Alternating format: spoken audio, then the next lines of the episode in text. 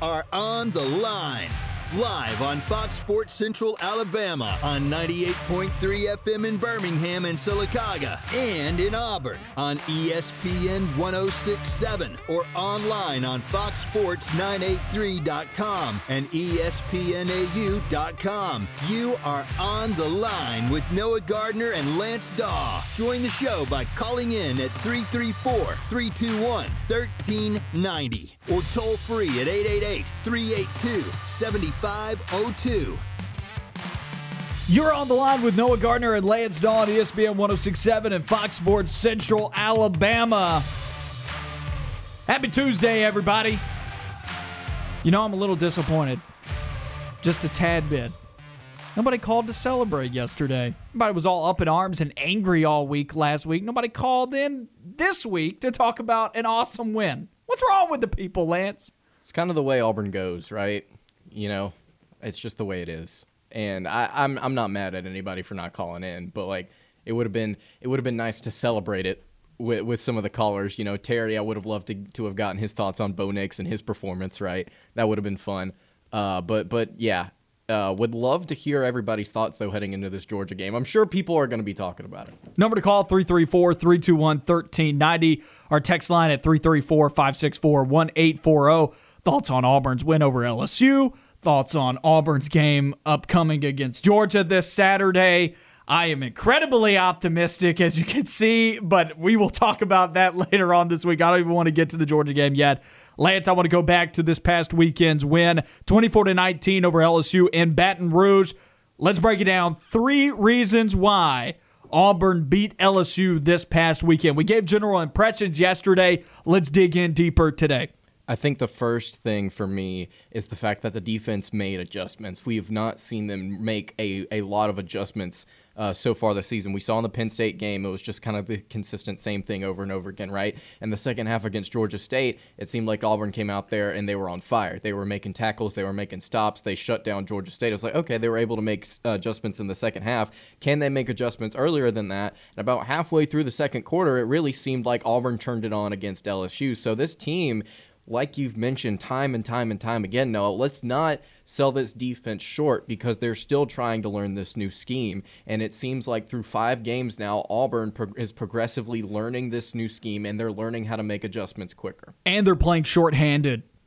You missed Zakoby McClain for a half last week against Georgia State. Owen Pappoe's been out for several weeks now. TD Moultrie didn't play. You don't know if you're going to have him back this week. You've had a bit of a revolving door at the other safety spot alongside Smoke Monday. It looks like Zion Pocket Zion Puckett is beginning to take over that spot, but we also saw Darius Knight get the interception to close out the ball game. You're still seeing some time split between those two. Zion Puckett got hurt in that LSU game.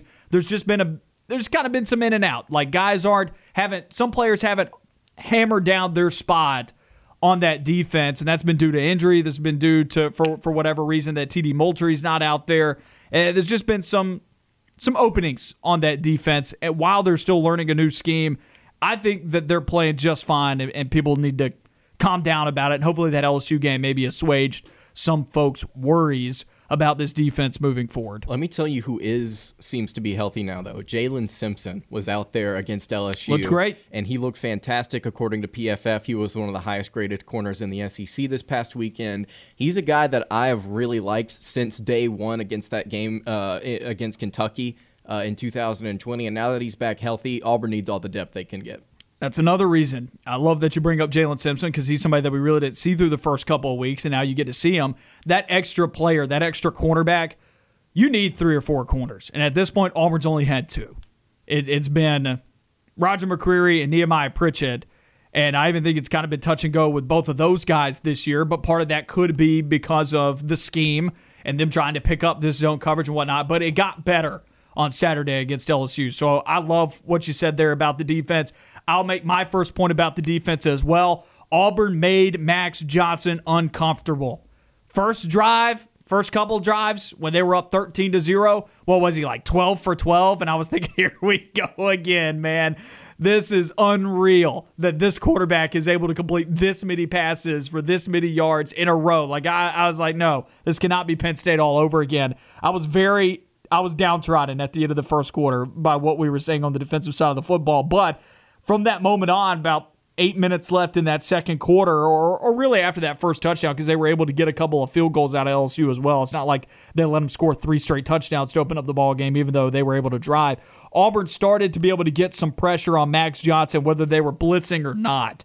And as you saw by the end of the ball game, Auburn started just bringing two players and dropped back several more into coverage than they had been all season long. I'm not advocating for a two man rush because that won't work against Georgia this upcoming week. That won't work against Alabama. That won't work against some of the better offensive lines on this schedule. But I think Auburn knew hey, we may not be getting consistently to the quarterback and at this point, with the way that the game has developed, we don't need to continue to send, you know, four guys if it's not going to necessarily produce sacks. But they were still making Max Johnson uncomfortable, and they did get three sacks in the ball game. So I think you can point to they even got a strip sack in there as well. You you you look at it, Max Johnson was significantly more uncomfortable at the start of the second quarter on for the rest of the ball game, as evidenced by the fact that he barely finished above 50% after starting nearly perfect on the first couple of drives of the ball game. Barely finished above 50% across the course of the ball game. Is 26 for 46 on the day. So I think there was a lot of positives to look at there from what the team was able to do from a pass rushing perspective with still not bringing a ton of blitzers. I will say on top of adding pressure to Max Johnson, I will say my in my second point, LSU being one dimensional is one of the reasons why Auburn won this game you can't traditionally go to two and three man fronts all the time and essentially just dare the offense to run the ball. You can't just put five guys in the box. Like you said, it's not going to work against Georgia. It's not going to work against Bama. It's not going to work against some of these these teams that are potent on offense that can actually run the football as well. Teams like Arkansas, Ole Miss, but looking at this defense, you know, they were able to go out there and do a lot of things that benefited them when it came to pass defense. And LSU, all they can do is throw the football like I mentioned on yesterday's show, LSU against Power 5 opponents is averaging less than two yards a carry. That's really not good. And they weren't able to do much against Auburn on Saturday. In fact, they were held to a season low in, in rushing yards. So I think them being one dimensional benefited Auburn because at the end of the day, it kind of simplified the adjustments that Auburn needed to make. Another point that I want to get to, I want to go to the offensive side of the football now. Auburn converted on third downs, seven for 16, and not all of those were short yardage situations. They also converted on fourth downs as well. I think that's a big part of why Auburn won the ball game. Auburn came up clutch in crucial down situations, whether it was third or fourth down. So I'll even amend that. But third downs is something that you can look at and see Auburn was near 50%, LSU was not a big difference there between these two teams. LSU finished 6 for 17 on third down. Auburn finished 7 for 16. That's a big difference from a percentage standpoint. And at the end of the day, you look at the way the, this game developed and who was moving the chains in crucial down situations. Outside of the first quarter, LSU didn't do it. Auburn did. And that made the difference in the ball game. Talk about Shaun Shivers, some of the swing passes that he was able to bring out. He had two or three receptions that were able to move some key down situations for Auburn. Bo Nix extending the play on fourth down and giving his team a shot to get open some people out there will say that's a fluke. That is not a fluke. He's been doing this his, his entire career. And you can even hear what he said in the post-game press conference. He looked up. I mean, it's fortunate that he looks up and sees Fromm wide open, but that is a that is an incredibly difficult pass to make with four white jerseys bearing down upon you, about to knock your head off. Which is exactly what happened. And he set his feet and delivered a catchable pass. Bo Nix was phenomenal at moving the chains in in very difficult situations. Auburn was clutch on key downs in order to be able to win this ball game. I mean, you, you can't spin it in any other way. LSU was not. They were consistently throughout the night, and then Bo Nix shouldered the load. He became a truck in this game, yes, not a trailer, and he shook off his past road woes. Now, are we going to see him struggle on the road in other games this season? Probably. I don't but know who, who are the toughest road environments that we're going to. You know, A and M is one, and I, I know that, that that place is a joke. It's true. It's true, but still, the de- the defense for for A and M is still solid, right? And and maybe I think it is. I mean, they still give up twenty six to Mississippi State it's not it's not like they they gave up like 30 or yeah. 35 i'm my, my point being is that Nix is not going to be able to like to, to go out there and be perfect every single game mm-hmm. and he wasn't perfect in this game but when it comes to like you mentioned the clutch factor that made him almost perfect essentially. In the in the moments when he needed to step up, when it was like, okay, you have to get this third down, you have to get this fourth down, like you need to do it. He was able to deliver a ball. He was able to scramble. He was able to find his guys. He was calm. This team was calm. They looked prepared, and they went out there and they just did what needed to be done. And get a little Auburn magic in there, mix it up, and you've got yourself a win. Are we on point number two or point number three for you? That was point number three. Bo, Bo Nix shouldering the. Okay. So my three points are the defense made adjustments. LSU being one dimensional benefited Auburn tremendously, and then Bo Nix shouldering the load and becoming a truck, not a trailer. My last one here, and this will branch off of you talking about Bo Nix becoming a truck, not a trailer, at least for this game. Commitment to the passing game from this coaching staff finally paid off. You got to a point, third quarter ish, midway through the third quarter, you could look at the play splits for Auburn, and you could see Auburn had 35 passes to 16 rushes or 14 rushes or something like that. It was heavily skewed towards the passing game. And I'm sure a lot of Auburn fans out there were like, why are we not running the football? I liked what this coaching staff did from a game plan perspective. And honestly, I was asking myself the same question at that point, and Auburn started to run the ball more midway through the third quarter on. And the reason for that is because the passing game, they they finally were able to get it going to a degree. LSU had to respect it with what Bo Nix was doing, not only getting out of the pocket and some of the throws that he was making, but Auburn was moving the chains via throwing the football. LSU had to start respecting it, and then that brought players out of the tackle box, which allowed Auburn to close the ball game out on the ground. That's exactly how they do it. That's exactly how they did it. How did Auburn score the game-winning touchdown? Jarquez Hunter moved them up and down the field and then punched it in in the end zone. You know, so at the end of the day, what we knew about this team, and you and I said this on Friday. At the end of the day, if Auburn's going to be a good football team this year, if Auburn's ever going to be a good football team, and we know this, they have to be able to throw the ball. They have to. Any team in college football in this day and age, if you're going to be good, you have to be able to throw the ball. You can't be one dimensional. Auburn, if they had continued to just say and done what Gus Malzahn would have done and just kept running the football over and over and over and over and over and over again, hoping to finally break through, they wouldn't have. Because LSU wouldn't have had to move any guys out of the box, and Auburn wouldn't have been able to throw the football to be able to win the ball game. Auburn went into this game and said, look, we've got to get our passing game right.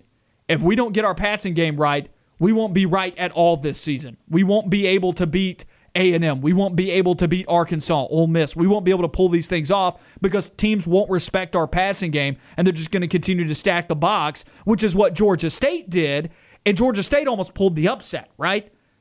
So they continued to hammer away at the passing game. They figured it out and moved players out of the tackle box and allowed Auburn to be able to do what they want to do, which is be balanced and have a rushing attack as a complement to the passing game and a passing game as a complement to the rushing attack. They want balance, and they couldn't do that until they figured out the passing game. And in order to do that, they had to have an overwhelming commitment to it, even when it wasn't consistently working in the game in Baton Rouge, and it ended up panning out for them. They didn't abandon it. And when you look ahead to this game against Georgia, I think it's really helpful that Auburn was able to figure that out this weekend. At least right? a little bit, right? Because talking about LSU being one dimensional, that severely damage their ability to get back into the game. With Auburn, if they're going to stick in the game like they did against Baton Rouge, like you just mentioned, they're going to have to be able to do a little bit of both. These receivers are going to have to get open. They're going to have to commit. No matter how many times the receiver drops it, no matter how many times the guy just doesn't get open, you have to force your opponent to respect the passing game.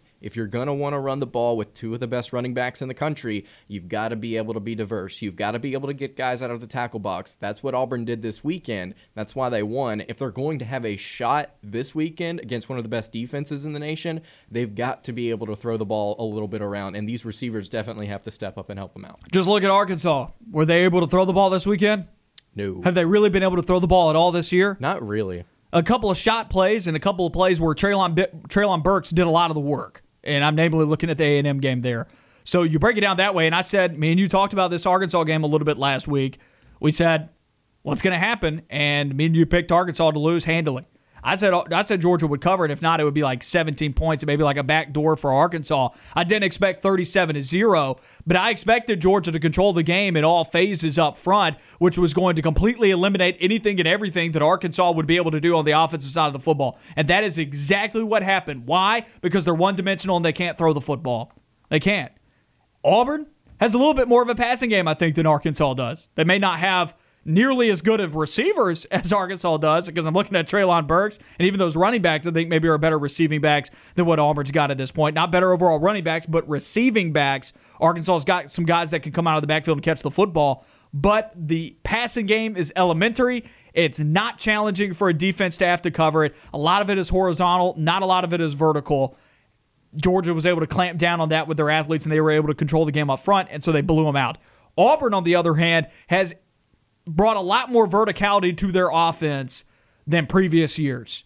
And Bo started making some of those throws. Bo got some protection this past week. Still, I go back to Auburn's offensive line has only allowed three sacks this year, only three. Now, a lot of that does have to do with the fact that Bo's been able to scramble and extend the play, but he's also not running for his life as much as he was last year. Right. Even in the big games against Penn State and, and LSU, I don't think he is running for his life as much as he was last year. The the plays that Bo made that were out of out of his mind were were far and few between in this ball game. There were only a handful of times where he had to do that. Right. It's just we remember those because they were spectacular plays. Even McElroy pointed out on the two fourth downs, he's like, he's giving it a chance. He's sitting in the pocket. He's waiting Yes. for somebody to come open. And then he's like, sometimes you got to go. But Bo Nix actually held in there and he was waiting for somebody to get open. And he's like, okay, now it's go time. Now I've got to start creating. Now I've got to, to, uh, to start extending the play. That's what good quarterbacks do. And so for Auburn, if that's the way their offense operates, if that's the way it goes, it's like, okay, nobody's open backyard football time and you create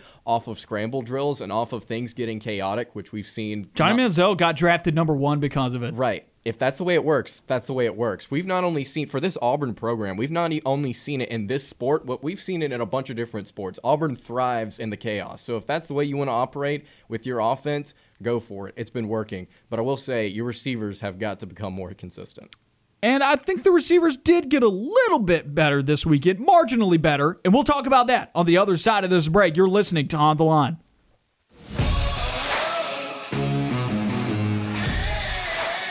Back on On the Line, Noah Gardner and Lance Dawe with you on ESPN 1067 and Fox Sports Central, Alabama.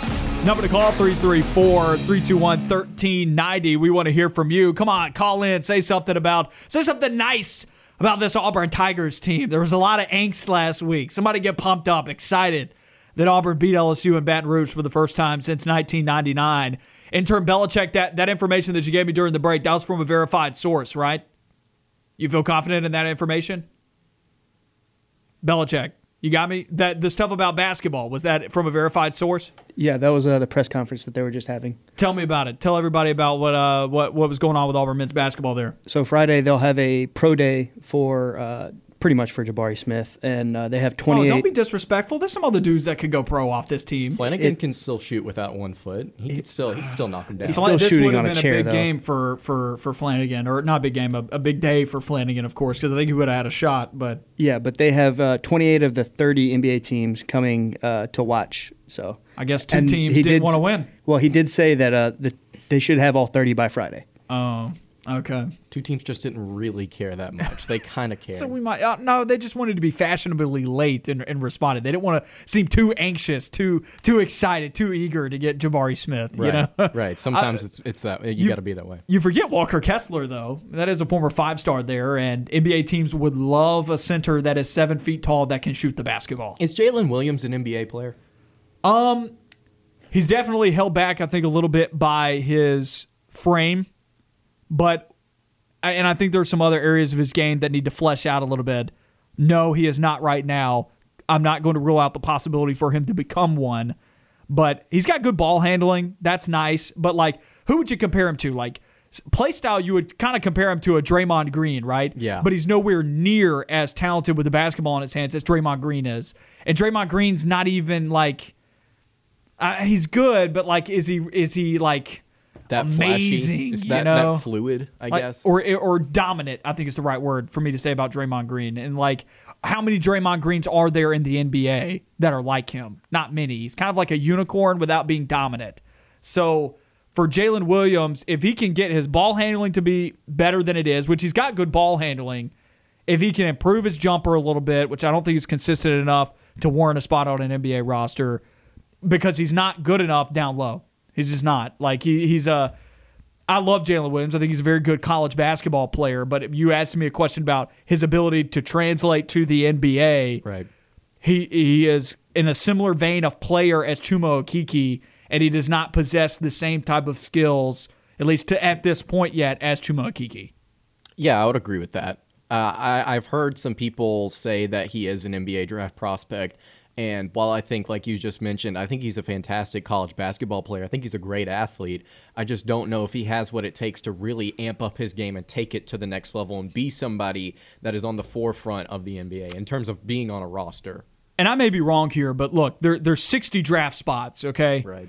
And really, if you and look at what happened to Sharife Cooper. Sharife Cooper signed a two-way contract. He's probably not even going to play that much for the Hawks this year. He may not play at all for the Hawks this year. Jared Harper had a two way contract and he played like four minutes in the NBA, you know? So, and Sharife Cooper was 12 picks away from last. You know, like even you can make the argument that only really the first 30 picks of the NBA draft matter. You know, the the second round, there's no guarantee that you even get signed to be on the team. Now, since the G League has has been created and has fleshed out a lot, and a lot of these teams have affiliates. Oftentimes, they do get signed to two way contracts now, and they are going to get to they're going to get an opportunity, but it may only be for, you know, like two minutes in a ball game and they're going to play for their G League team for pretty much the rest of the season. That does happen, but it, it, it's a very it's very difficult for somebody outside of the first round to find their way to consistent starting time.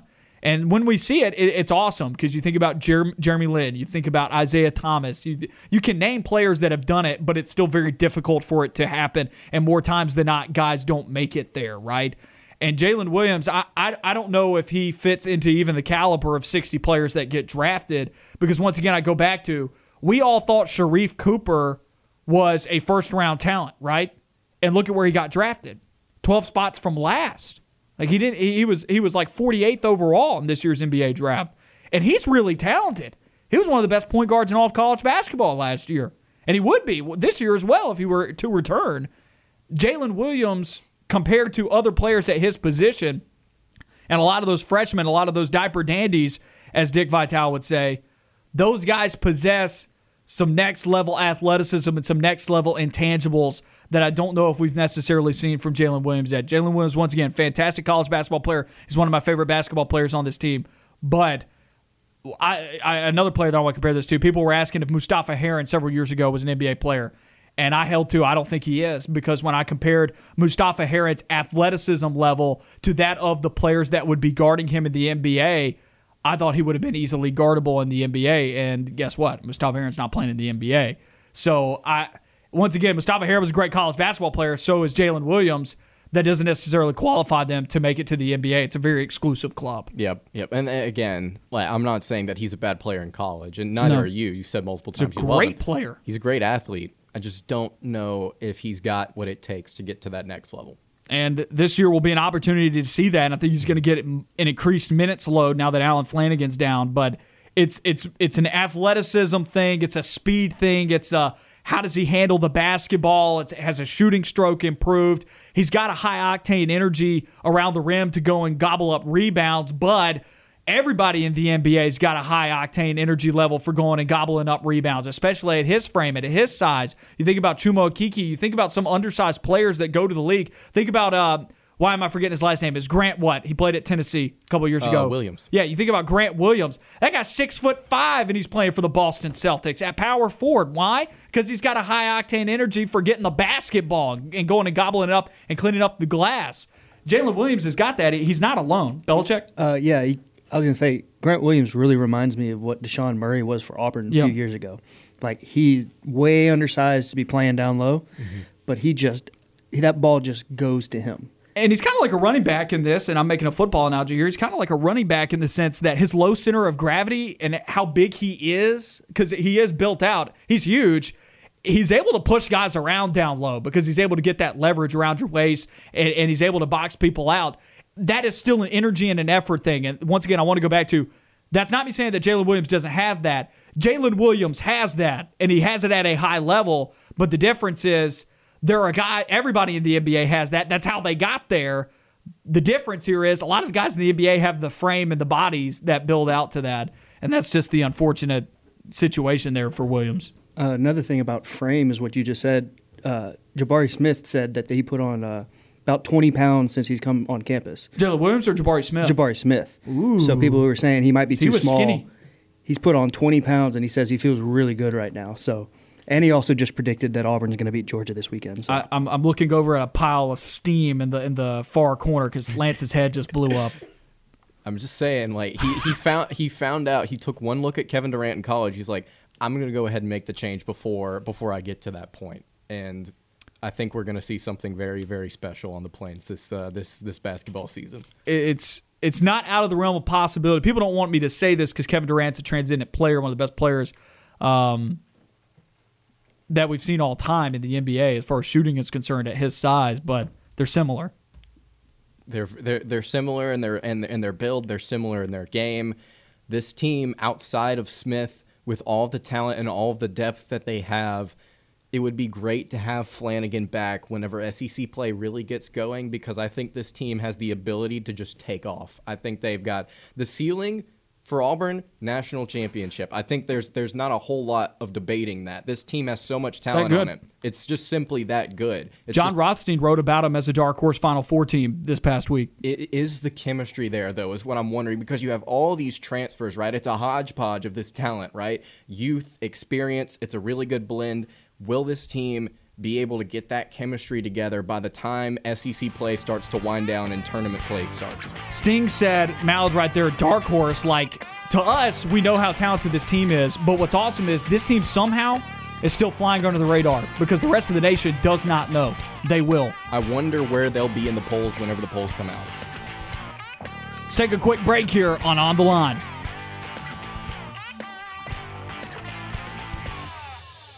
Stay on the line. More of the show when we come back.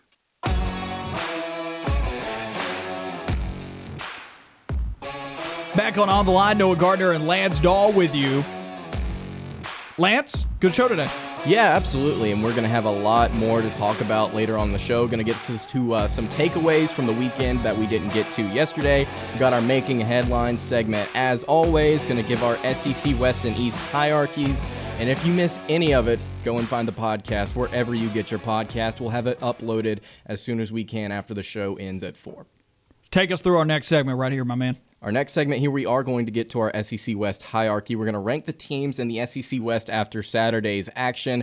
I think, I think, based on conversations that we've had off air and on air, we may have a pretty similar list here. So let's go ahead. Do you want to start at the bottom or start at the top in the SEC West? Let's start at the top and you go first. Start at the top. I think it's Alabama right now. I don't think there's a whole lot of debating that. Alabama's played pretty well up until this point. Now, obviously, the Florida game was a cause for concern, especially seeing how Florida played against Kentucky this past weekend. But I think this Alabama team is really complete from top to bottom. The defensive line is actually getting pressure this year. It's not something that, we, that we've seen for two years, like Alabama be as dominant as, as they have been in the past, right?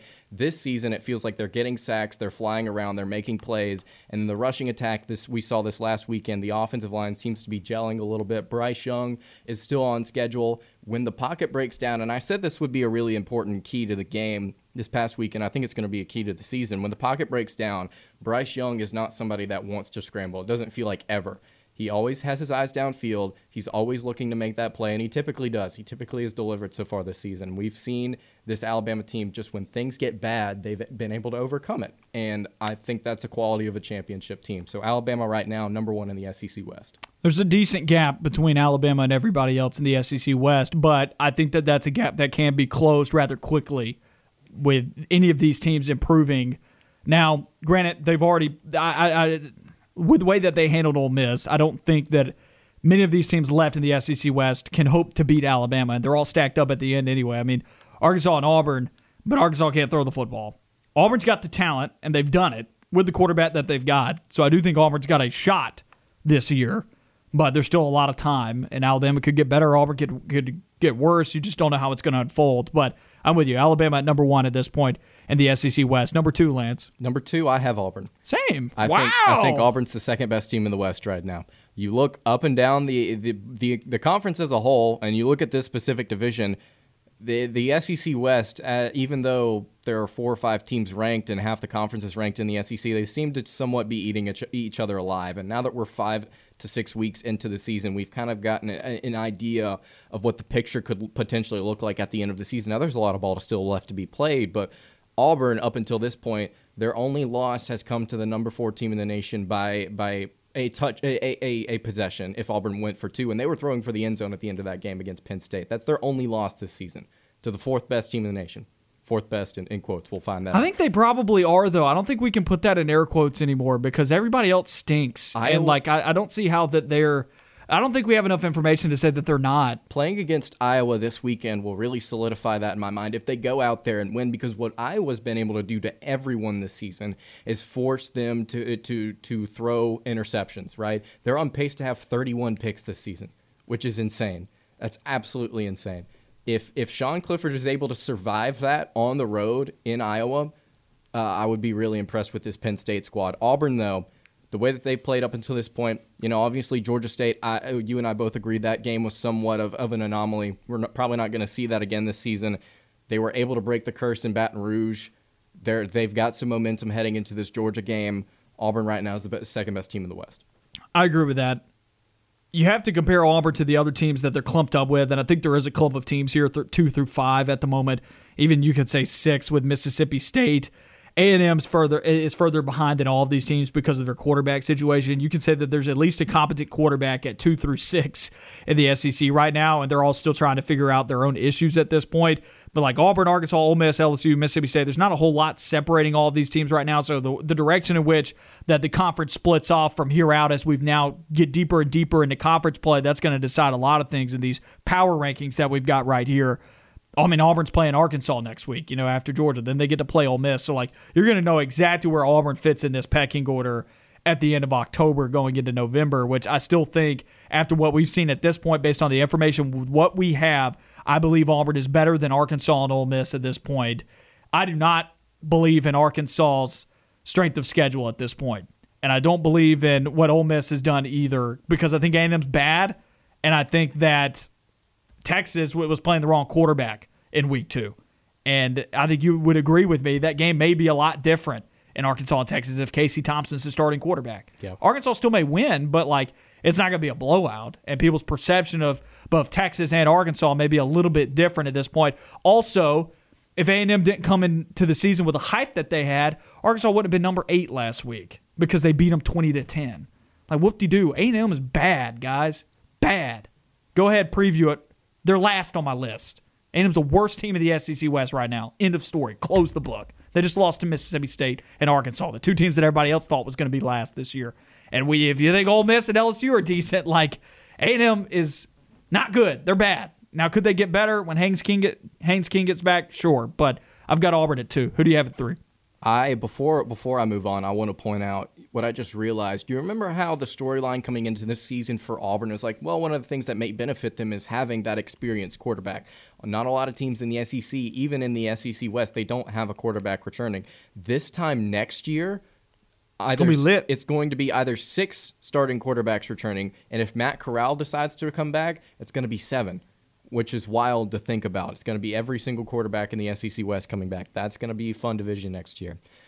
Arkansas is the third best team in the West right now in my mind, and I don't really like Ole Miss or Arkansas. Like you said, it's kind of kind of a mix here, uh, two through five. I think Auburn comes out on top uh, of that mix, but I really don't like either of these teams a whole lot right now. The fact that Arkansas was able to go out and beat two teams uh, with with a number next to their name is awesome. But like you just mentioned, you look at the two teams that they played, and they're not world beaters. And had Texas had Casey Thompson, I think that game would have been a little bit closer. Look deeper than the fact that they had a number next to their name. Exactly. There, there's some major issues there. And and, and I, I put them at third though because I've just seen them. They've impressed me against what I still think is a more difficult schedule than Ole Miss's. One hundred percent, and that I've got Arkansas in that same order. I got Arkansas above Ole Miss, and for the exact same reason, Arkansas has played a tougher schedule at this point than Ole Miss. They have proven more than Ole Miss at this point. Ole Miss had one big game so far, and what has happened to them? They got dismantled. And had Alabama kept their foot on the gas, I don't know if they would have gotten to 21 points. I don't know if Alabama would have stopped at 42 either. I think it would have been a lot, lot more than that. I mean, you could have been looking at like 62 to 10, 62 to 13. You know, like Alabama really could have done that to them if they wanted to, but they didn't. And um, you know, I mean, there's something to respect there with that. But four, I do have Ole Miss. Is that where you've got them? Yes. The reason I have Ole Miss here is because This would be against LSU or Mississippi State. Yes. So kind of sell me on that. it, the reason that I have them higher is because I, it's it's you know it's difficult to put stock in, in preseason stuff because at the end of the day it may not truly matter what everybody was projecting. The team may be much better than everybody perceived them to be, or they may be much worse, i.e. Texas A&M. But when you look at this Ole Miss team, I still have stock in Lane Kiffin in this offense, and I think moving down the line, they are going to be able to, to recoup and they're going to be able to win some games. Unlike some of the teams underneath them, I don't think they have the offensive firepower power to do it. And something that Terry's mentioned a lot is like, sure, defense wins championships. Not in today's age. You've got to be able to score some points. And I think Ole Miss, at the end of the day, has better offenses, more complete offenses than these other four teams. Ole Miss versus LSU was what it came down to. And I had to think about it because I still think this is a decent LSU football team. They've gotten better since what happened against UCLA in week one. How much better? It may not be enough to make a difference because at this point, all they can do on offense is throw the football. And I believe they throw the football very well. This is a good passing offense. They can't run the ball. They had 0.9 yards per carry against Auburn. I think. Maybe it was 0.4. Either way, it was less than a yard. That's very bad. They had 11 rushing yards. 11. We only sacked them three times, Lance. They had 11 rushing yards. What? That's terrible. And then you break it down on the defensive side of the football. I don't think it's a bad defense, but it's not a good defense either. It's just kind of above average. It's above where they were last year. Yes, but it's a lot a lot better. I don't think it's above average in college football.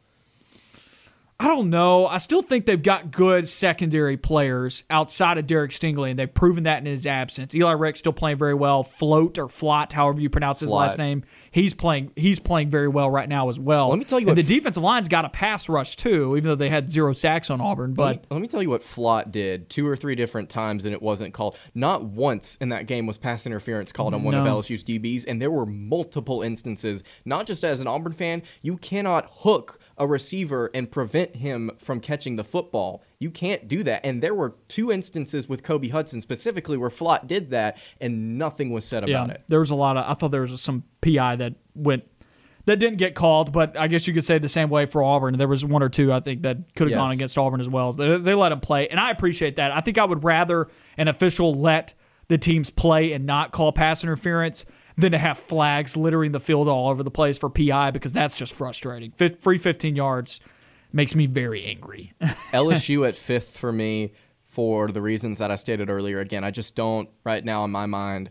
LSU is not a more complete team than Ole Miss, and when you're looking down the line, To be fair, we don't know that yet. I agree with you. I put Ole Miss at four and LSU at five, but there is still more information to be had about that, right? LSU lost to what is now like what a two and three UCLA squad, a two, uh, three and two UCLA squad, They're three and two. three and two, Yeah. and and they they lost to an Auburn squad that we truly I I, don't It was on the know. brink.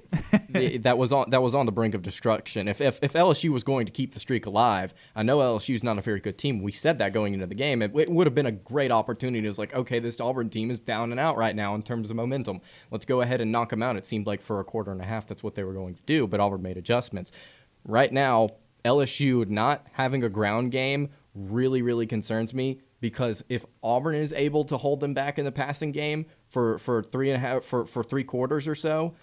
I think there's some other teams on the schedule that can definitely do that, and it, it will cost them a game in a more severe way than a five point loss. My opinion of LSU is going to be continue is going to continue to be sculpted by this weekend's game against Kentucky. Kentucky's got a good defense. I don't like that offense at all, but No. their defense is good.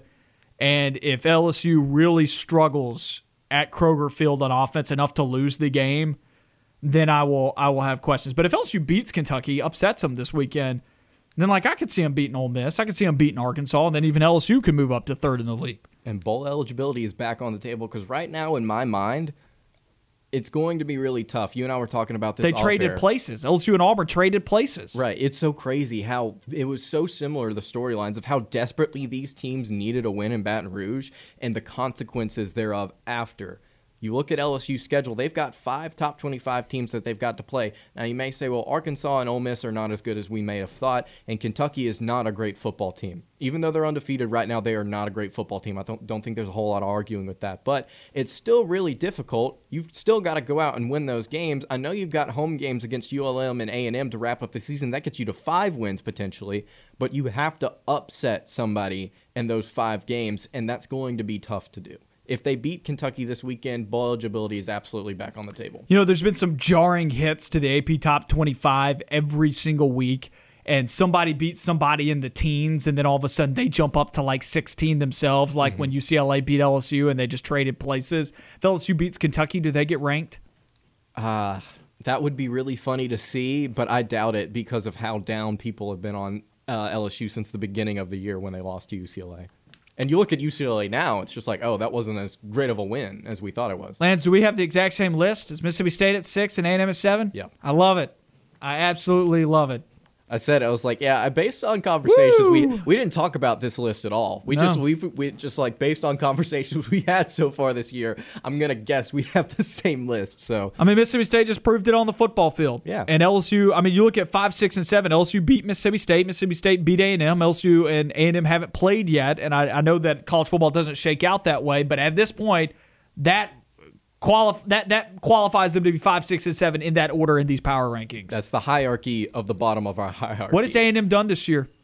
Other they than, beat Colorado ten to seven, guys. Other than that's what they've done. Ninety million dollars. I don't know if I go that far. I mean, I, I projected this to be a down year for A and M. How Jimbo Fisher responds from that determines whether or not it was a waste of ninety million dollars, right? But uh, I, I and I I don't know how much better they're going to be next year. Yeah. You start to lose some of those skill position players. Some of those guys start to graduate. And what this team is being propped up by at this point without Haynes King, and even with Haynes King out there, he's still averaging like a pick every 15 pass attempts, every nine pass attempts. The guy's a turnover machine at this point in his career. I don't know if the offense really gets that much better with Haynes King at quarterback. It wasn't going great with him there. So when he returns, does A&M get a little bit better? Probably because Haynes King is probably the better quarterback between him and Zach Calzada. Very limited from what we've been able to see from Haynes King, and a lot more from what we've seen from Zach Calzada. But A&M's defense is not enough to win football games. It's not. And I know you said earlier that it's a good defense. It is. But 26 to Mississippi State, like, that still seems like a lot to me. Like, if my team was giving up 26 points per game, I'd be irritated. And that's mm-hmm. not a great offense either. That's an offense that got held down by Louisiana Tech and Memphis and NC State, teams that aren't great in their own right. And I think NC State's fine, but still, like, is NC State's defense as talented or as good as Texas A&M's? Probably not. I think you're beginning to see the signs of this A&M defense beginning to buckle against the bottom half of this league. Not not to say that Arkansas is in the bottom half of this league, but they did just play Mississippi State. It's like when they play Ole Miss, what what happens then? You know, when they play, you know, I, I think they play Missouri in a couple weeks, so they do get a reprieve after Alabama. But where is this A and M headspace at after they get beat fifty six to zero by Alabama? You know, like it's going to, it's not going to be close this weekend. It's going to be another Alabama massacre. After that, they get the reprieve of playing South Carolina and Missouri. But is that really a reprieve? Missouri's not good. I think South Carolina is better than Missouri, but South Carolina can scratch and claw their way to a bowl game. And we'll talk about that later, but that could be a game that South Carolina could feasibly win on defense. And then bang, you're looking at them being bowl eligible at the end of the year. Possibly even a seven win team if they could upset Clemson. Which is possible. It is possible. We're living in a world where that is a reality. It's exciting. It's thrilling. Right now, if Auburn played A&M, how many points do the Aggies give up? If Auburn played A&M? Right now. Mm. How many points does Texas A&M give up?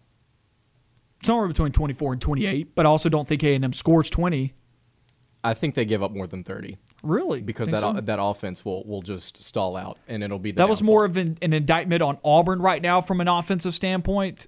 But who's to say that Auburn's not better by the end of this week and then the sure. week after that? Because I think we are beginning to see improvement from Auburn on offense.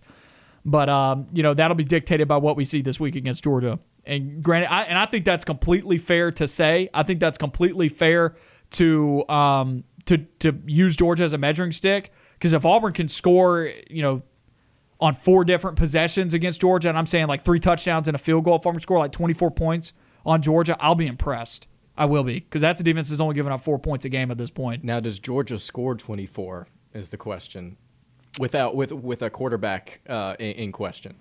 Don't know. Don't know.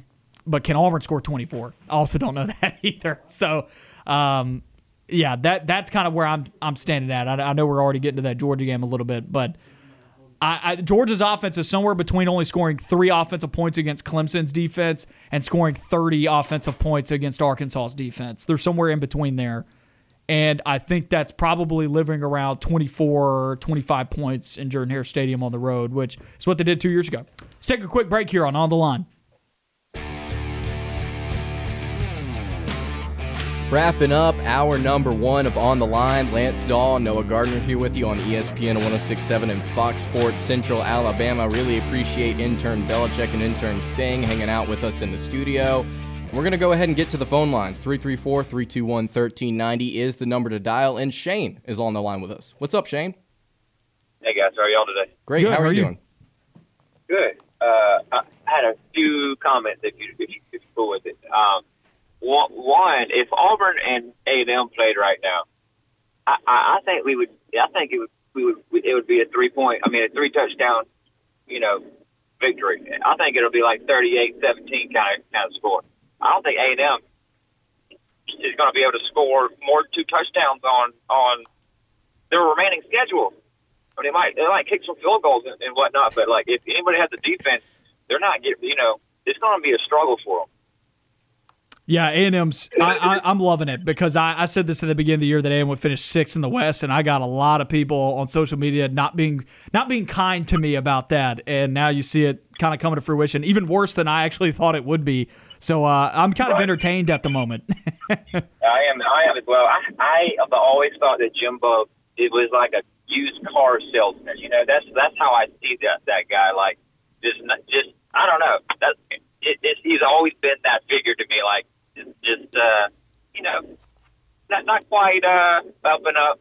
Uh, he's getting paid a lot of money for nothing, basically. Um, anyway, enough bashing on that guy. He's going to get bashed on for a few a few uh, a few weeks here, uh, especially this next week. Yeah. It's going to be ugly. I mean, I think that was going to be an ugly game. But um, anyway, so I was I listened to a show uh, occasionally. There's one before you guys, and um, out of Montgomery, and they had their guest some guest on, and he was talking about how Auburn has zero chance against Georgia, uh, and it's because of who, who they played so far. That was his reasoning, uh, because of, of who they played so far. And I'm like, who- who have they played so far? yeah, They played a Clemson team that, that, that, that you know, everybody in the ACC is just beating up on them. Uh, UAB, Hey Shane, can you hold on? We're about to have to. We, we got to go to break here at the top of the hour, but can you hold on? We'll get you on the other side of the break. yeah, no worries. Appreciate it, Shane. We'll be back in just a few moments on On the Line.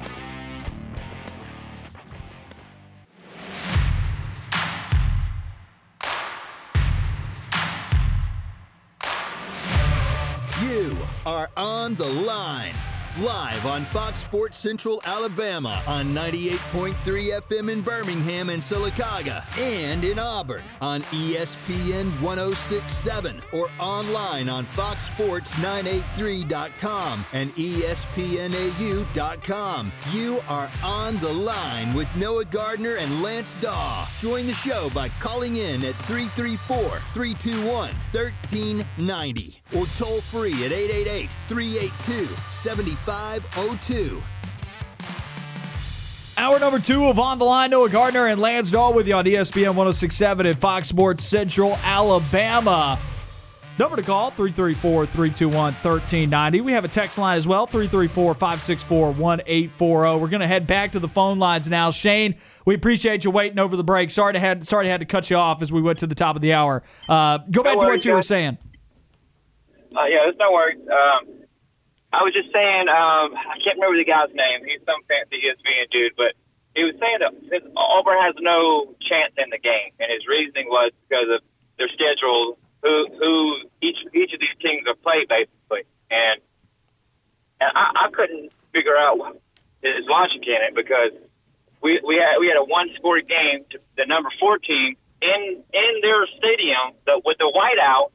Basically, it came down to the, the like the last minute one score, and uh, we ended a drought of 20 years in Death Valley.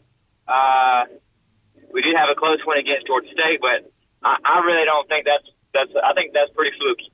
But but just just our, our one loss to the number four team and our win in Death Valley, um, and then we blew out a couple other teams versus Georgia's schedule where they beat Clemson, who I don't I don't know two or three losses, not unranked. It looks like they're getting beat up every game. Like no one's scared of, the, of them anymore. You know, Boston College, whatever, Wake Forest, they're not scared of Clemson anymore. And um, and then they beat up on college football. Uh, Coach Carolina would whoop the stew out of them.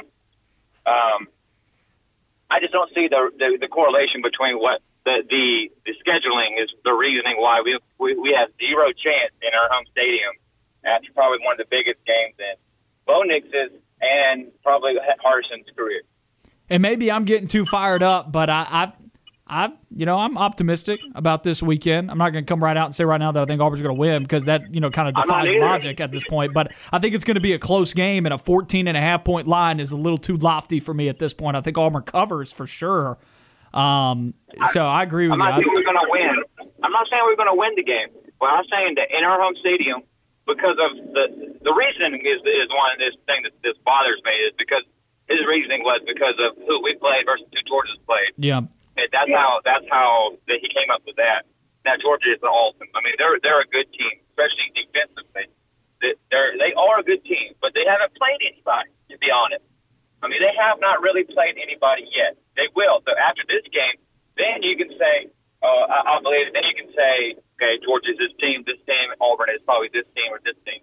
Uh, I just think that it's a little premature to say that there's no chance for Auburn based on that in our home stadium. I just, I just feel, I just have a feeling.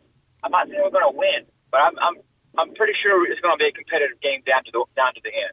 I, I would agree with you. And Bryan Harsin doesn't seem to be that kind of coach that's going to let his team get blown out either. They make adjustments, they play hard. I said last week that I thought the way that we saw Auburn play in Baton Rouge, win or loss, was going to tell us a lot about the culture. I think, as evidenced by a 13 point comeback and beating LSU 24 to six over the last three quarters, is uh, pretty good evidence that the culture is settling in. I think Auburn's going to be ready for the challenge. The two guys. Well, that's that's pretty much it. Um, I, I, I, I still think we're going to pull pull the victory off. I, I do. I'm gonna go ahead and say it. So, so you can you can I'll call back in and either say I can uh, eat bro or, or you, you guys can. Uh, it's more fun that way, though, isn't it, Shane? That's why I tell everybody: go is. optimistic in, get your hearts. You know, there's there's people that want to protect their heart, and there's people that you know are, are, are going to get fired up. I'm one of those people who gets fired up. I want to believe in something, and then when I get if if the loss happens, well, I'm not going to let it ruin my life. I can come back and say I was wrong. You know, just have fun Exactly, along the way.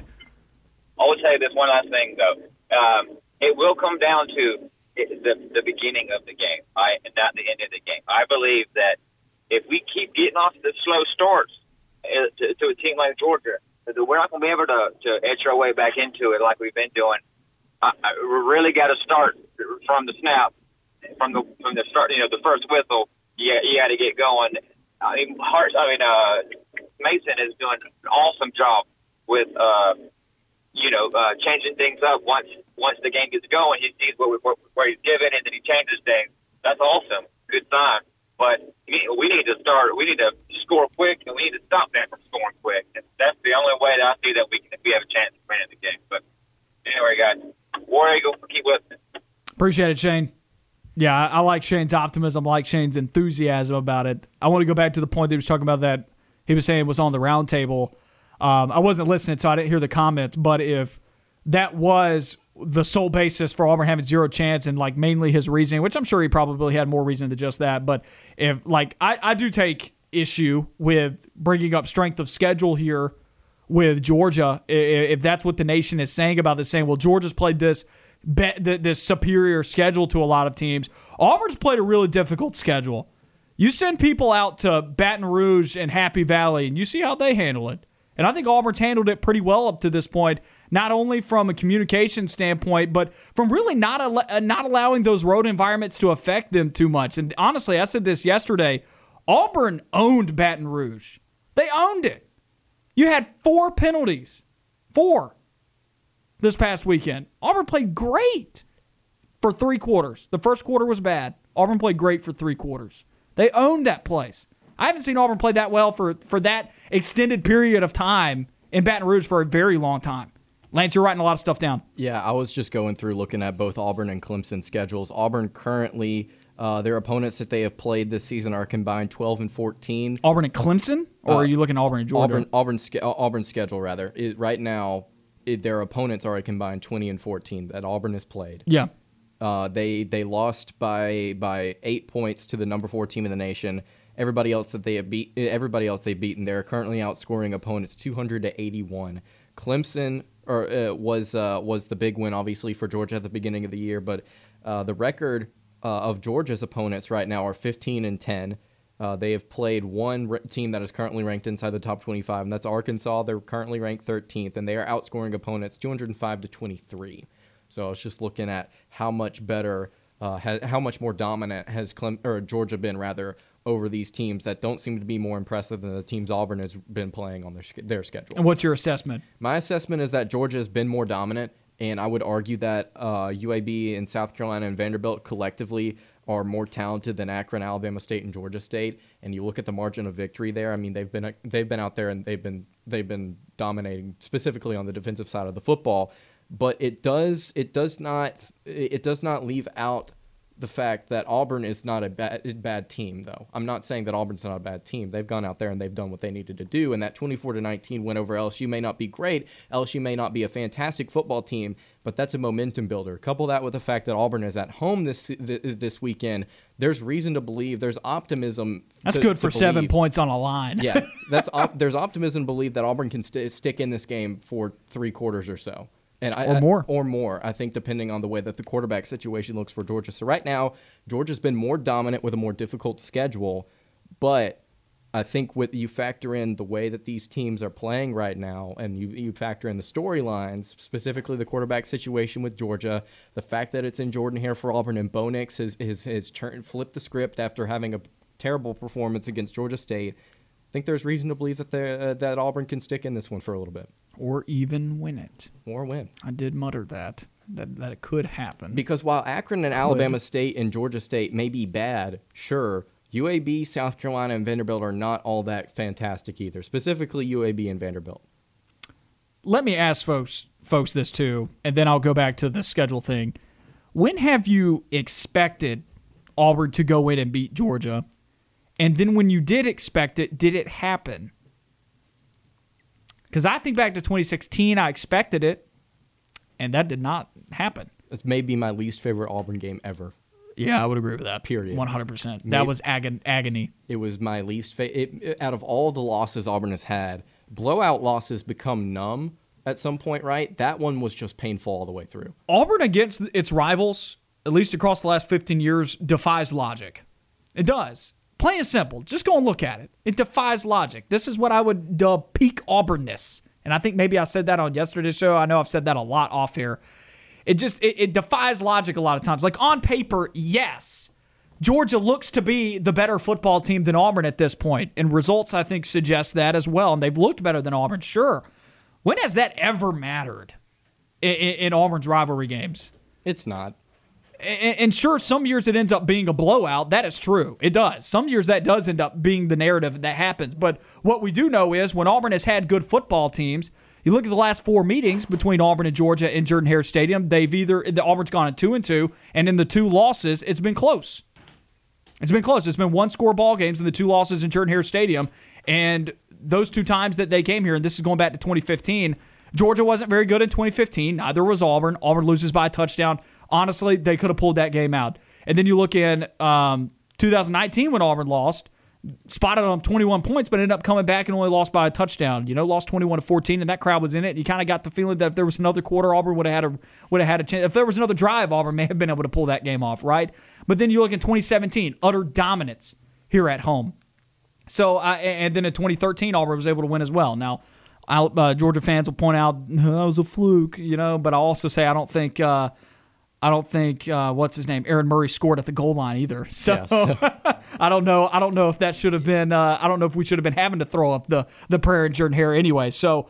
I, you look at this this series between Auburn and Georgia; it defies logic in some ways. So people want to try and put Auburn into this box that is going to go cookie cutter, but Auburn and Jordan Hare is anything but cookie cutter, and I think we have enough evidence now to to know that that is a true statement. I miscalculated. Auburn Auburn's opponents are 12 and 12, not 12 and 14 this Okay. season. I accidentally added a game to Alabama State and Georgia or Georgia State schedule. And before we go back to the phone lines, one more time, I want to go back to the schedule thing. If if somebody played Clemson close right now and lost ten to three to, or somebody beat Clemson right now ten to three, and they only scored three offensive points, what would that tell you about that team? What would that mean to you if that happened right now? Their offense is not that fantastic. And I know Clemson's got a good defense. They do. It's good. I, I think it may even be great. They're missing some really good players right now off that defense too, like Bresee. But if you saw somebody beat them ten to three right now, you're not like, good job, dude. You know, I mean, I'd be happy that somebody beat Clemson, but still, like, good job, dude. You're a you're a college football playoff contender. You know, so I have questions too about the strength of schedule for Georgia at this point. I understand that. I still think they've played a a strong schedule. It's about as strong as you could play through five games, oftentimes compared to other teams in college football. Uh, but I think Auburn's played a really tough schedule too. Let's head to the phone lines now 334 321 1390. Dan's on the line with us. Dan, how's it going? Pretty good, guys. How y'all doing? Doing really well. What's on your mind? Okay, look, I, I'm not. I may not be perfect on all my information, but I've kind of been studying a little bit about the whole Georgia thing. And like your last caller said, okay, I'm looking at Clemson, and yeah, Clemson obviously they got the name. They've been great the last however many years, but their offense really is bad this year. Okay, Yeah. now their defense is good. Okay, now was that game at Clemson? It was a neutral site game in uh, Okay, Charlotte, neutral. North Carolina. Okay, neutral site, and it was ten to three, and Georgia took it was an interception for a touchdown to for Georgia to win the game.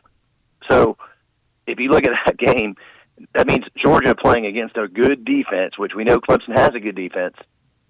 Then they they had a hard time scoring a lot of points. Okay, so then Georgia plays UAB, which is which we would say is like a chump game, like our chump games. Okay, uh, then you play South Carolina, which everyone has said at the beginning of the year that that was probably going to be the 13th I mean, the second to worst SEC team. They don't have any talent in the whole nine yards. Then they play at Vanderbilt. Okay, so they really haven't played a road game yet. Okay, the ro- Vanderbilt on the road is, is there's more Georgia fans there than Vanderbilt fans. Yeah.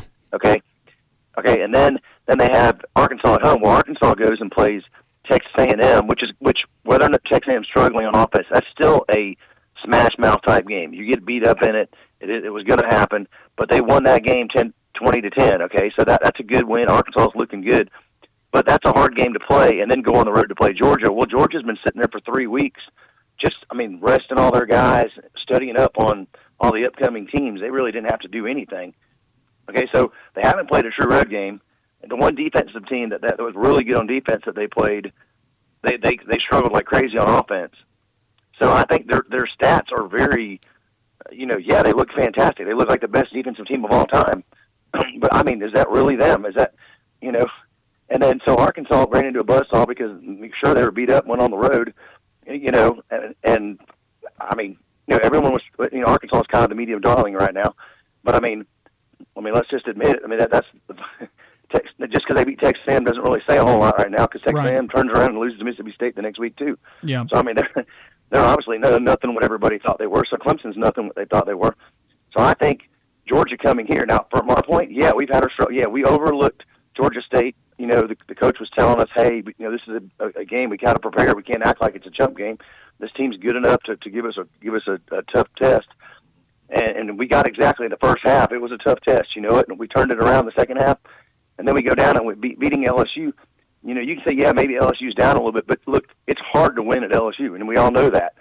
And we went down there, you know, and I think just the practice of playing at Penn State was huge, you know, going on the road. But this team looks like a, a game like what just happened could propel this team big time. We're not going into this game thinking we're going to lose. There's not a player on this Auburn team that thinks that. Yeah. And I've seen crazy things happen in Jordan Hare Stadium. 100%. So you know what? Let Georgia believe they're the greatest team on the planet. We'll be the happy underdog, and we'll just see what happens on Saturday. I agree with uh, pretty much everything you said there, Dan. Appreciate it, my man. Appreciate it, guys. Yeah, I mean, and I've kind of said that to you guys off air too. Let him come in asleep. What did Kearis Jackson say earlier? Uh, I'd have to pull it up, but he essentially Kind of paraphrased and said he was going to run up the score. Yeah, he said that we were going to come in, we were going to make it a home game, we were going to run up the score, and then we were going to leave. Hmm. Mm. Bulletin board material. Yeah, I'm not, I'm not, I'm not saying that that's not going to happen this Saturday, but there's reason to believe if you put something out like that, that Auburn will not take. They're gonna come play hard. Yeah, they're gonna, they're gonna come and they're gonna hit you hard. Keep in mind, this is a guy that has 59 total receiving yards and no touchdowns on the season. I think he's kind of been on and off though on the field. he's like, been he's been dealing some injuries. Yeah, Yeah, but don't don't come talk like that if you're not out there participating, man. Keep your mouth shut. Sit on the sideline. Get healthy and then come out there and prove something. But right now, you've not done anything. Talk about your team. Don't don't say we because you've not done anything so far this season. Okay, and whether or not you're injured or not, it's not my it's not anybody's problem. Go out there and prove it yourself. fired up. Lance is pumped. Lance is ready to run out, dude. I'll tell you. Sunday morning, I was like, Saturday can't get here, man. Like, what? Like, why is this? Why are we a week away? Yeah, I, I let me let me tell you something, man. Like, sure, you can you can say stuff like that, and that happens in college football all the time. Like, that's the way it is. But that's coming from somebody who's been injured and been sitting on the bench for five games. That's not somebody that's gone out there and participated in 37 nothing wins over Arkansas. That's not somebody that went out there and participated in wins over Clemson, right? If it was coming from the quarterback, I'd feel I'd feel a little bit more like okay, like he he's been a part of this. Quarterbacks don't say things like that, But not often. Kearis Jackson's not. So I, I, I, I have a little bit of an issue with it because he's not somebody. He sure he's on the team, but he's not gone out there and participated. You can't talk smack if you're not out there actually playing. You know, and um, Dan was talking about the the home field edge. You know, playing at Jordan Hare in this game. I mean, that that's that's tangible as well. I agree with a lot of what he said about strength of schedule and and us not really knowing a whole lot about Arkansas at this point. I mean, I I, I don't have any disagreements there. And playing this game here is is going to make a big difference than playing this game there. Georgia's not an environment against that defense. I don't want to play Georgia in front of their crowd with that defense. I don't. And defense does travel, but I think Auburn's going to be able to play really well in front of their home crowd with this defense. And he was talking about this being the type of confidence game that, yes, it's very difficult to win in LSU. And yeah, LSU may be a little bit down, but, and I've been saying this to you guys off air, maybe that's just the confidence that you need to get a boost to, to go you know, and- and make something happen on the schedule against a big team. You go back to 2013. Did any of us think Auburn was going to the national championship after they had to get a last second touchdown against Mississippi State that year? No. Exactly. And then what? The next uh, was the week before LSU or was the week after that LSU? I think the, that was the I think LSU was the fourth game of the year. And then Auburn loses by two touchdowns to LSU and it's like you're still not thinking that. But what happened? They got some confidence later on in the year when they beat A&M and it took off, right? This okay. I thought about this over the weekend. I was gonna say it on the show. Lance This- is pumped. This could be Auburn's 2013 A&M game. The Could be. offense has not completely taken off yet, right? The defense is still figuring things out and making adjustments. If Auburn's going to go out there and shock the world and kind of put things together, this is the game where it could happen against one of the best teams in the country right now. Supposedly, they could go in there uh, in Jordan Hare and just shock a lot of people. This could be the momentum shift that Auburn needs. And it could not be. It could not be at the same time, but if we're going to reference this to a game that we've seen specifically with Auburn in the past, in a season where they they they had a lot of turmoil at the beginning and then they took off, this could be the game. Enter Belichick. Something to add? Uh, yeah, it's also a 2:30 CBS game to draw more parallels. Dun, dun, you go. dun. There you go. Homecomings will be happening around that time. I remember I was uh, I was still in high school for that game, and I was going to homecoming, and I had to I was getting ready, and I was driving over to um, my date's uh, my date's house, and um, at the time Auburn was down, and I thought it was over, and I get over there, and all of a sudden it's like you're back in it, and uh, things massively turn around for Auburn, obviously, and so. Uh, I don't. I don't know if I like the A and M comparison as much as maybe some other seasons, like 2016.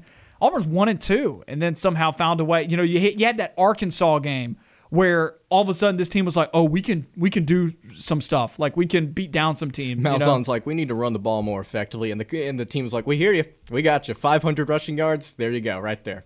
I mean, I think there's little bits of other seasons that you can look at and kind of draw comparisons to, but there's no way to know until we see on Saturday how Auburn plays. But I, I that 14 point line, man, 14 and a half points right now is where it's at. I I think Auburn covers it still and may very well win it. But let's take a break here.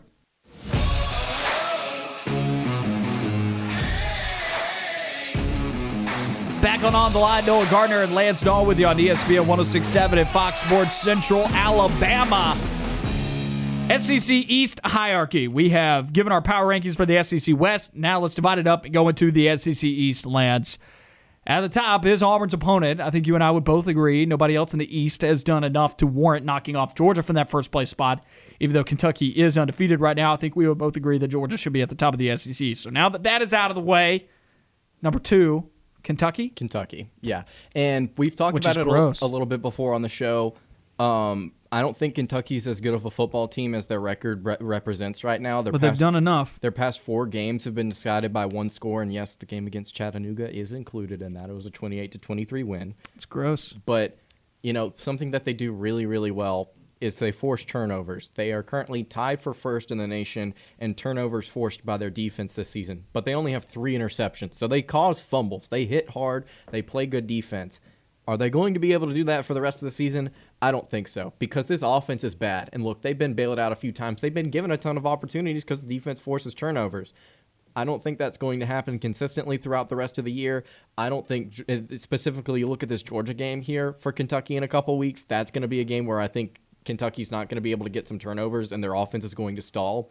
Not only is Georgia's defense good, but they're they're just not going to be able to get those that the, the, the field position. They're not going to be able to benefit from those turnovers. So Kentucky right now five 0 second best team in the East. Sure, we saw them beat Kentucky or Florida rather. It's hard to put Florida over Kentucky after after losing to the Wildcats. So See, I, I think that was more, and, and we talked a little bit about this yesterday, and I hope to talk about it more today, but looks like we're running a little bit of time with some of the stuff that we planned today. But Florida lost that game. Kentucky didn't win it.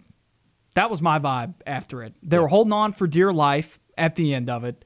You break down some of the statistics in the ball game that I'm going to bring up, but Florida had 15 penalties in Lexington. And and that was a takeaway that I did have in that ball game was that I was impressed with Kroger Field. They were loud, they were proud, and they forced Florida into mistakes. I, I, I was like, am I watching a game in Lexington or am I watching a game that's taking place in Death Valley? Why in the world is Florida committing three straight false start penalties inside their own territory because of crowd noise? And it, it looks like they had they, they had not played in a road environment like this at, at this point. And I mean that's kind of true. Ha- has Florida played someone in th- that intense of a road environment yet? I don't think so. and they get their first taste of it at Kroger Field, and the noise heavily impacted them. They still were able to outgain Kentucky by a large margin, and I'm about to have those stats up for you. All right, so team stats right here. They outgained Kentucky 382 yards to 224. 15 penalties is enough to kill drives. One negative play on a drive significantly impacts your ability to move the chains. And a lot of times, if it's a penalty, especially with the fact that they had 15 for 115 yards, those weren't just five yard penalties. Those were 15 here, 10 here, 15 here. Oh, let's throw in a five. You know, it was ruining drives for them left and right, even though they were able to move the football fairly well. They had 21 first downs to Kentucky's 13. Kentucky was one for nine on third downs. If you take away the, the blocked field goal for a touchdown, this, this thing's going to overtime and it's 13 to 13. And then it's anybody's ball game, sure, but you take a look at the penalties, and it all makes sense. The passing attack for Florida was thirty uh, was twenty four for thirty two, so they only had eight incompletions. Emory Jones had a touchdown and a pick. He was twenty three for thirty one, two hundred three yards. Not great, not horrendous. He didn't go out there and win the game for his team, but I don't think he lost it for his team either. He as a team. Florida was still able to run the ball for 4.4 yards per carry against what we believe to be a good defense at Kentucky. We do believe that. And I will take that 4.4 yards to say, okay, they did a pretty good job on the ground. You look at the statistics here. If I left everything out but the penalties, okay, and I told you Florida had 21 first downs, Kentucky had 13. Florida had 382 total yards, Kentucky had 224. Who do you think would have won? Florida. And they didn't. Why? Because they had a blocked field goal return for a and, touchdown. and they shot themselves in the foot repeatedly. This passing game is not good enough for them not to stay ahead of the chains on the first couple of downs of the drive. They have to run the football effectively and they have to avoid penalties. If not, the passing game is not going to convert on third down and long. It's just not. That's not Emory Jones. And that's fine. If you know that, you have to make sure you're playing clean. You have to make sure you're not committing holding penalties. You have to make sure that you're not committing false start on first down three times in a row. You have to make sure that you're running the football effectively and staying ahead of the chains. And if you can, it's going to work and it did work across uh, against several of the teams that they've played up to this point this year, but it didn't this past weekend because they didn't play clean. We'll keep going through the SEC East hierarchy when we come back. Georgia, Kentucky at the top. We'll go three through seven when we come back.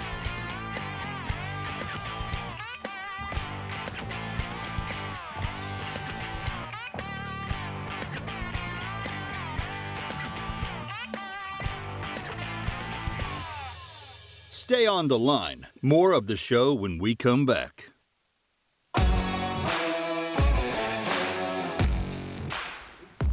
Back on On the Line, Noah Gardner and Lance Dawe with you on ESPN 1067 and Fox Sports Central Alabama. Still giving our SEC East power rankings here. Give our SEC West power rankings earlier on in the show. If you missed any of the show so far, go and find the podcast wherever you get your podcast. Georgia number one, Kentucky number two, three.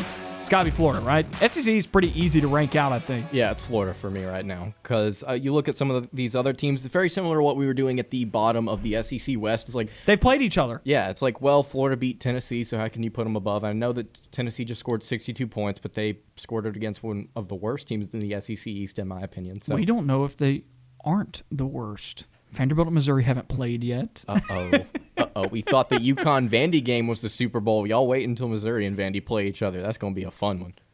But yeah, Florida at third for me right now. And I, I, I would not be surprised if they overcome that and they end up finishing uh, second in the uh, the East because Kentucky loses games that we we I wouldn't be shocked if Tennessee upset at Kentucky later on. yeah I, I agree. Kentucky can lose to LSU this weekend. They've got a tough West schedule. Kentucky could finish fourth at the end of the day. They're second right now. They could finish fourth in my mind. Kentucky plays Mississippi State and Tennessee, or excuse me, not Tennessee. T- Kentucky plays LSU and Mississippi State out of the West. Those could be two losses. Absolutely. Is the Mississippi State game at at Lexington or is it in Starkville? It's in Starkville. That could be a loss. Could be. That could be a loss. You talk about Mississippi State needing to get into bowl eligibility. That's a game. Fathomably, Kentucky could lose their next four games. They host LSU. They're at Georgia, at Mississippi State, host Kentucky. Oh, they host who? Who? Who does Kentucky host at the la- uh, uh, Tennessee. for- okay. That yeah, absolutely. That I don't could think they're going to, but uh, they, there's going to be an assortment of losses in there that could move Florida ahead of them at the end when it's all said and done. But Florida also lost to Alabama. They already had an SEC loss. Now they have two. If Kentucky still finishes with just two, they're ahead of them in the standings at the end of the year. That's true. Kentucky or Florida ain't beating Georgia. I don't think at this point. That's not. That is not. My, I do not think that they will do that. So but that opinion could change after this weekend. So Florida, Florida would potentially then have three SEC losses, and then you'd be looking at a potential fourth on the road at LSU. So or Mississippi State or, Or- Tennessee. no, I'm talking for I'm talking for uh, for Florida. Oh, my bad. So there's three there's three losses there, and then Kentucky right now they don't have an SEC loss. Yeah, they, there's still so much opportunity for these teams to either catch catch fire or just screw up. So right now though, Kentucky second in the in the East. Four. Uh, four is Tennessee for me, and it's because of the offensive show, showing that we saw. They figured it out. They- Why did Joe Milton start at the beginning of the year? We I genuinely don't really know. Something that you and I were talking about. I was like, well, we know we feel like Hendon Hooker's the better quarterback. Joe Milton could could probably like uh, Uncle Rico throw football over the mountains, but that's probably all about that he can do. He's not accurate, doesn't have touch on the ball. Hendon Hooker is just a more polished quarterback, 10 TDs to one pick already, man. and I think he's a little bit more mobile, right? Yes. He's he's more he's got more speed, he's quicker. Can, uh, Tennessee was able to do what Boston College kind of did, and even what Central Michigan did, which is like, okay, we're just going to run the football and see if you can stop that. And when they couldn't, it's like Tennessee is like, okay, we're going to throw the ball now, and they dropped 62 on them. So Tennessee moving forward, that's an offense that I would not want to mess with. At number five, I have South Carolina over Missouri. The reason I have South Carolina over Missouri is because the defense for Missouri is so bad. Like, that is so bad. South Carolina, while they may not be winning games by like a big margin, they still feel like when you watch them, they just feel more sound than Missouri is, right? Uh, uh, up until this point. I, I think Luke Doty, statistically, at the end of the year, you're going to look and be like, oh, he wasn't a great quarterback, but he didn't lose him games. And I think that having him back now is a good thing. Something to build on there. and when you play teams like Missouri, probably gonna have a pretty good. Uh, you're probably gonna have some pretty good stats. So I'll just say that. So looking down the road and looking what these teams have done now, I think now and at the end of the season, unlike Florida and Kentucky potentially swapping, I think South Carolina is just simply the better team. And you talked earlier about them potentially getting to a bowl. Yeah, I'm about to break that down for you. So South Carolina, I don't think they played Georgia poorly. I mean, they lost 40 to 13. They got blown out, but we expected that. I thought they're I thought they held up fairly well. I did. I thought that they played hard. This team plays really hard. They're not good, but they play hard. And that could be enough for them to get to a bowl game this year with what is a pretty darn easy schedule from here out, based off of how underwhelming some of these teams are. They're on the road at Tennessee. I think they will lose that game this weekend. The line is set at 10 and a half with the way that with how hard South Carolina plays, I mean, they only lost by six to Kentucky. It's very possible that Tennessee could skewer them. It could happen. I mean, because they can score a lot and they can score more points than Kentucky can at this point of the offensive side of the ball. But South Carolina's going to play hard. They may be able to keep that close, but I'm still expecting them to lose that. Now you're looking at a three and three South Carolina team. Host Vanderbilt. Let's get to four and three. All right, Gamecocks are four and three at that point. Then you're on the road at Texas A&M in October, mid-October, October 23rd. They're at Texas A&M. You're four and three. Can you win that game? Mississippi State just did, and I don't think Mississippi State's great. And if South Carolina can go, they're going to have to exert a lot of effort to do that. Say they do pull that upset. Now you're looking at a five and three South Carolina team going into a Florida game that they host, which probably will be a loss. But say, you know, They and get a bye before it. yeah. Say, say- let's say just for you know our purposes here, they're five and four after that. Your last three games are against Missouri, Auburn, and Clemson. Can you find a win? Yes, you. Could, I think you can. you can find two. Clemson's losing. No, I'm just hope uh, you know. I hope Auburn doesn't get trapped there again, which I don't think that they will. And I still don't think South Carolina is a good football team. But the schedule is so easy. They need to find three wins against the likes of Tennessee, Vanderbilt, A and M, Missouri, and Clemson. Can you do it? that's so doable. Like if your team's playing this hard, you can you can upset somebody and you can you can find a couple of wins. reality, this team could finish seven and five if they get a lot better really quick, rapidly. If they don't, which I don't think they will, you're looking at a five or a six win South Carolina team. You're really toeing the line there. I think they lose to Tennessee this week. I think they lose to Florida. I think they lose to Auburn. Can they beat, uh, you know, three teams out of Clemson, Missouri, A&M, and Vanderbilt? That's kind of something that we were talking about this offseason. It's like what what constitutes what qualifies as a successful season for South Carolina. It's flirting with bowl eligibility. The fact that they could potentially get there, we're talking about that 5 weeks into the season. I think it already shows. Look, this team has some fight in them and if if Shane Beamer can install what he wants to install and he can get his recruits in, this program could have success down the line. Well, you have to keep in mind Luke Doty's only been playing for a few weeks too. So, Right. that, so like it's kind of like the real season began for South Carolina a couple of weeks ago. Can they get there? Once again, you got to win three out of those four games that I listed because I'm expecting them to lose to Tennessee, Auburn, and Florida. Can you win three out of those four games right there? That's very difficult to do. So I, I do think that they will probably miss a bowl game this year, but they are going to get dangerously close. And I will be thoroughly entertained if the battle for the Palmetto State is a five and six South Carolina team going against a Clemson team that will be a couple of games above 500, probably a seven win team at that point. I will be thoroughly entertained, locked in going into that ball game on that Saturday. That'll be fun. It will be. It will be fun.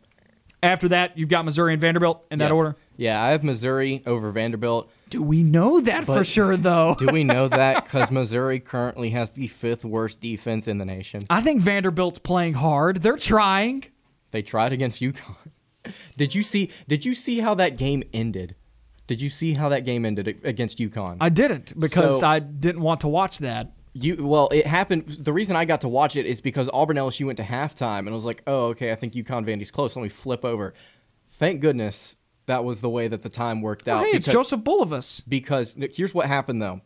UConn was down and they needed to score a touchdown. It was fourth and 18.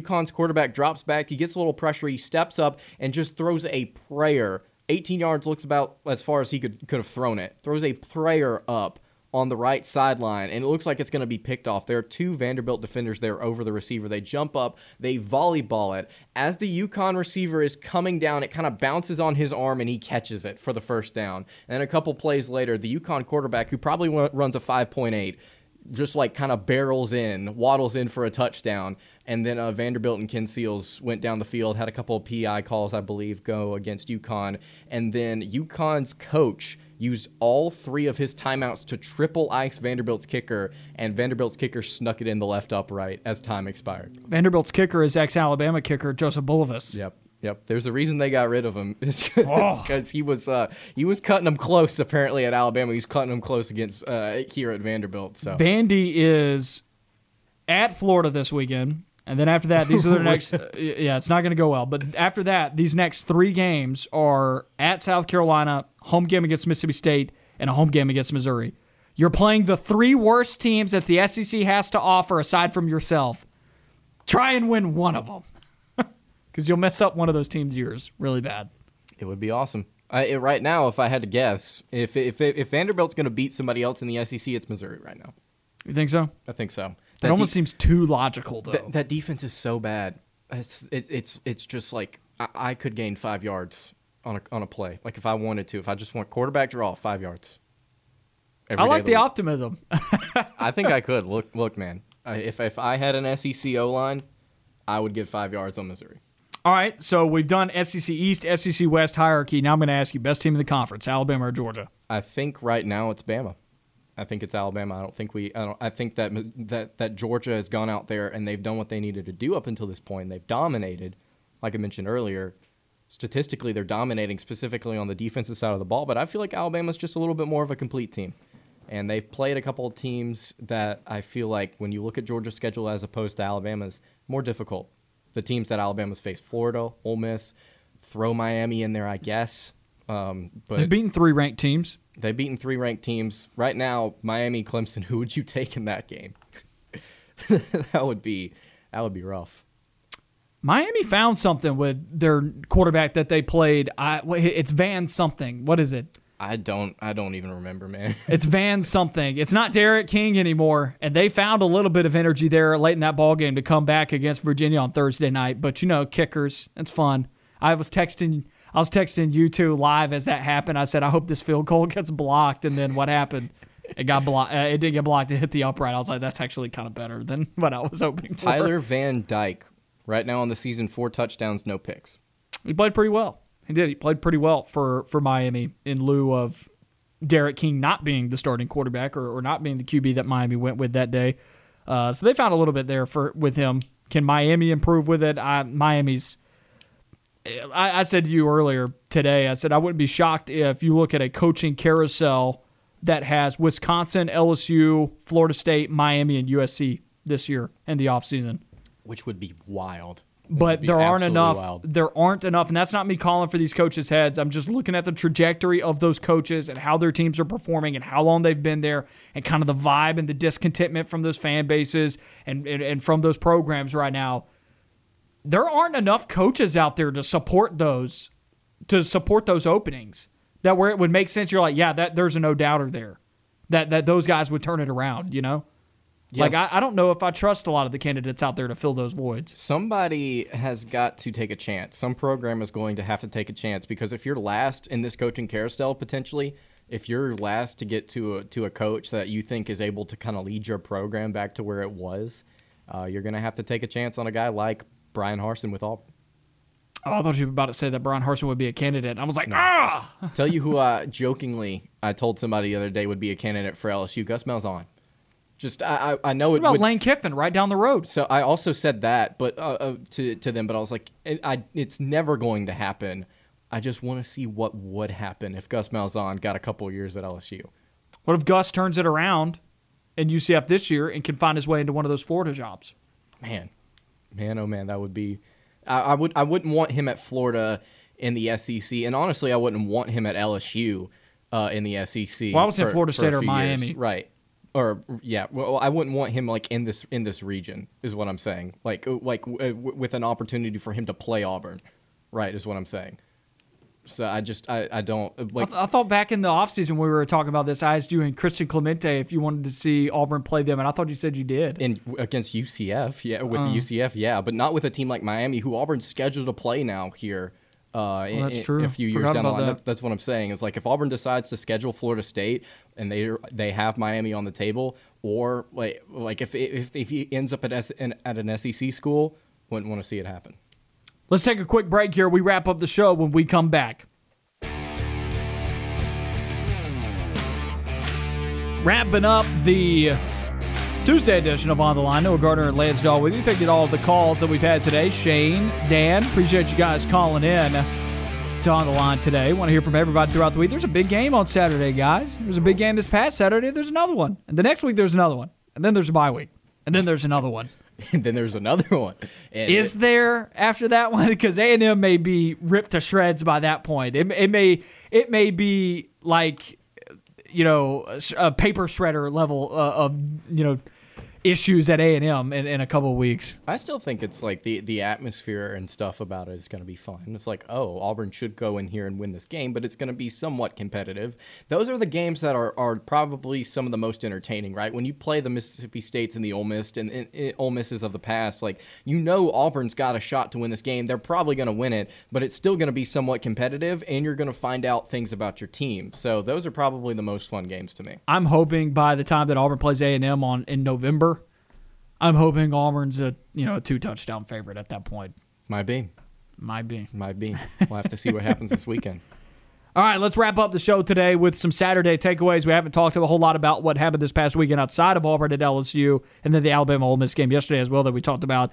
Speaking of the devil, Mississippi State, Texas A&M, 26-20. Yeah, what happened? like, Tell you what happened. Will Rogers, He he great value in- brand, Aaron Rodgers. I don't think I don't think he had a turnover. I think he threw for over 400 yards. I mean, he did everything that he needed to do against what was at the time the number one pass defense in America, statistically at least. Thought we thought. So and Zach Calzada is still not the answer at quarterback. He tried to do his best Max Johnson impression, throwing the ball behind himself in the end zone. That ended up being the safety at the end of the game. It's just man, this this team right now for A and M you know, we thought the defense was going to be kind of like the thing that this team would kind of rely on, right? Even without even without like a true quarterback, but they seem to be having issues on both sides of the football right now. But in the preseason, you and I also said that it, it it would buy them time, but eventually the offense would have to get it together. Right. I thought it would have bought them more time than this, but it hasn't. And let me tell you who else is not playing very well, and he was not in either of our top three. I don't believe, and I don't think he was on any, uh, either of our ballots for for best running back in the SEC whenever we were at media days. Isaiah Spiller. Isaiah Spiller. And we've we, he might be sure he might be having uh, a pretty solid season. He's rushed for over 100 yards in three games, but those have been against Kent State, New Mexico, and Mississippi State this past this uh, past weekend. But we've if we, we I thought that bringing in Haynes King, you would try and rely on him and the stable of backs that A&M has and kind of let that be the offense. So far this season, we've not really seen them get much of anything going. Well, there's not really an identity on offense right now. They only allowed Calzada to throw it 22 times. That's not that's not a lot of trust in your QB. And A&M still ran the ball fairly well against Mississippi State. I think they averaged over five yards per carry. That's not. I mean, that's good. They, they were able to run the football, but at the end of the day, you and I talked about this earlier. If you can't throw the ball, you can't win. At least not on a consistent basis. You know, like if you can run the ball so well that like it doesn't matter that you can throw the ball, you probably played a bad football team. If you're if you're playing a good football team, you have to be able to throw the football. You absolutely have to. Moving on to our next game, Tennessee 62, Missouri 24. This was not something that I expected. I expected this game to be closer. We I picked Missouri to win because I didn't know whether or not Hendon Hooker was going to be healthy for this game, but it didn't really matter because Tennessee ran the ball at will, and they just kind of established themselves in the trenches. And Missouri's quarterback Connor Bazelak just couldn't get it done in the end. The offense for Tennessee, like I said earlier in the show, would not want to face these guys right now. UT may go to a bowl game now. They, I, I actually kind of like, I like their chances to be able to get there. They still get to play Vanderbilt. They still get to play South Carolina, And then uh, this week they are they are playing South Carolina this week. I'm trying to think. Don't don't they have one more non-conference game on their schedule as well, or have they already played their non-conference opponents? Tennessee plays South Alabama late in the year. That is right. So there's their third win right there. Vanderbilt, South Carolina, and South Alabama. You win uh, all three of those games right there. You're going to a bowl game. Yep. Can we please? Can we please this next game? Can we talk about Cincinnati Notre Dame? Let's do it. Cincinnati, Notre Dame, 24-13. I know you're excited. This was a game from the jump, 17 to nothing at halftime. Cincinnati didn't go out there and they weren't world beaters, but they took control of the game. And while it got interesting late, they just did, they didn't look back. And I know Notre Dame's got quarterback issues right now, and that's that's all that's all they need to kind of derail their season, right? Because they, they tried three guys and none, none of them worked. Uh, I really like uh, when Cincinnati is doing on both sides of the ball right now. They're just out there winning. And if they go undefeated this season, they may not make the playoff. But in terms of po- uh, where a group of five team has been positioned in the past and, and potentially in the future, this may be the closest a group of five team ever gets to get actually getting into the playoff because it's so chaotic this season. You can make a legitimate argument if they win out based on the fact that they tried to play a difficult schedule. They tried. You they you you can't fault them for the fact that Indiana and Notre Dame were not as good as we thought they were going to be when you scheduled them, but you can it, that's not faulting them for playing that, but also at the same time you can't guarantee that these guys are a top 4 team in the country with their current schedule, but it is ideal for them the way that they are being ranked in the polls. What are they 5th right now? Right behind Penn State. So that is ideal for them right now that at least AP voters view that. But will the college football playoff committee view it the same way? And I, I, I don't think so. I don't know if they can do enough this year to get in. And that's crazy to think because, and I've said this, the playoff is- isn't for a group of five teams. It's absolutely not.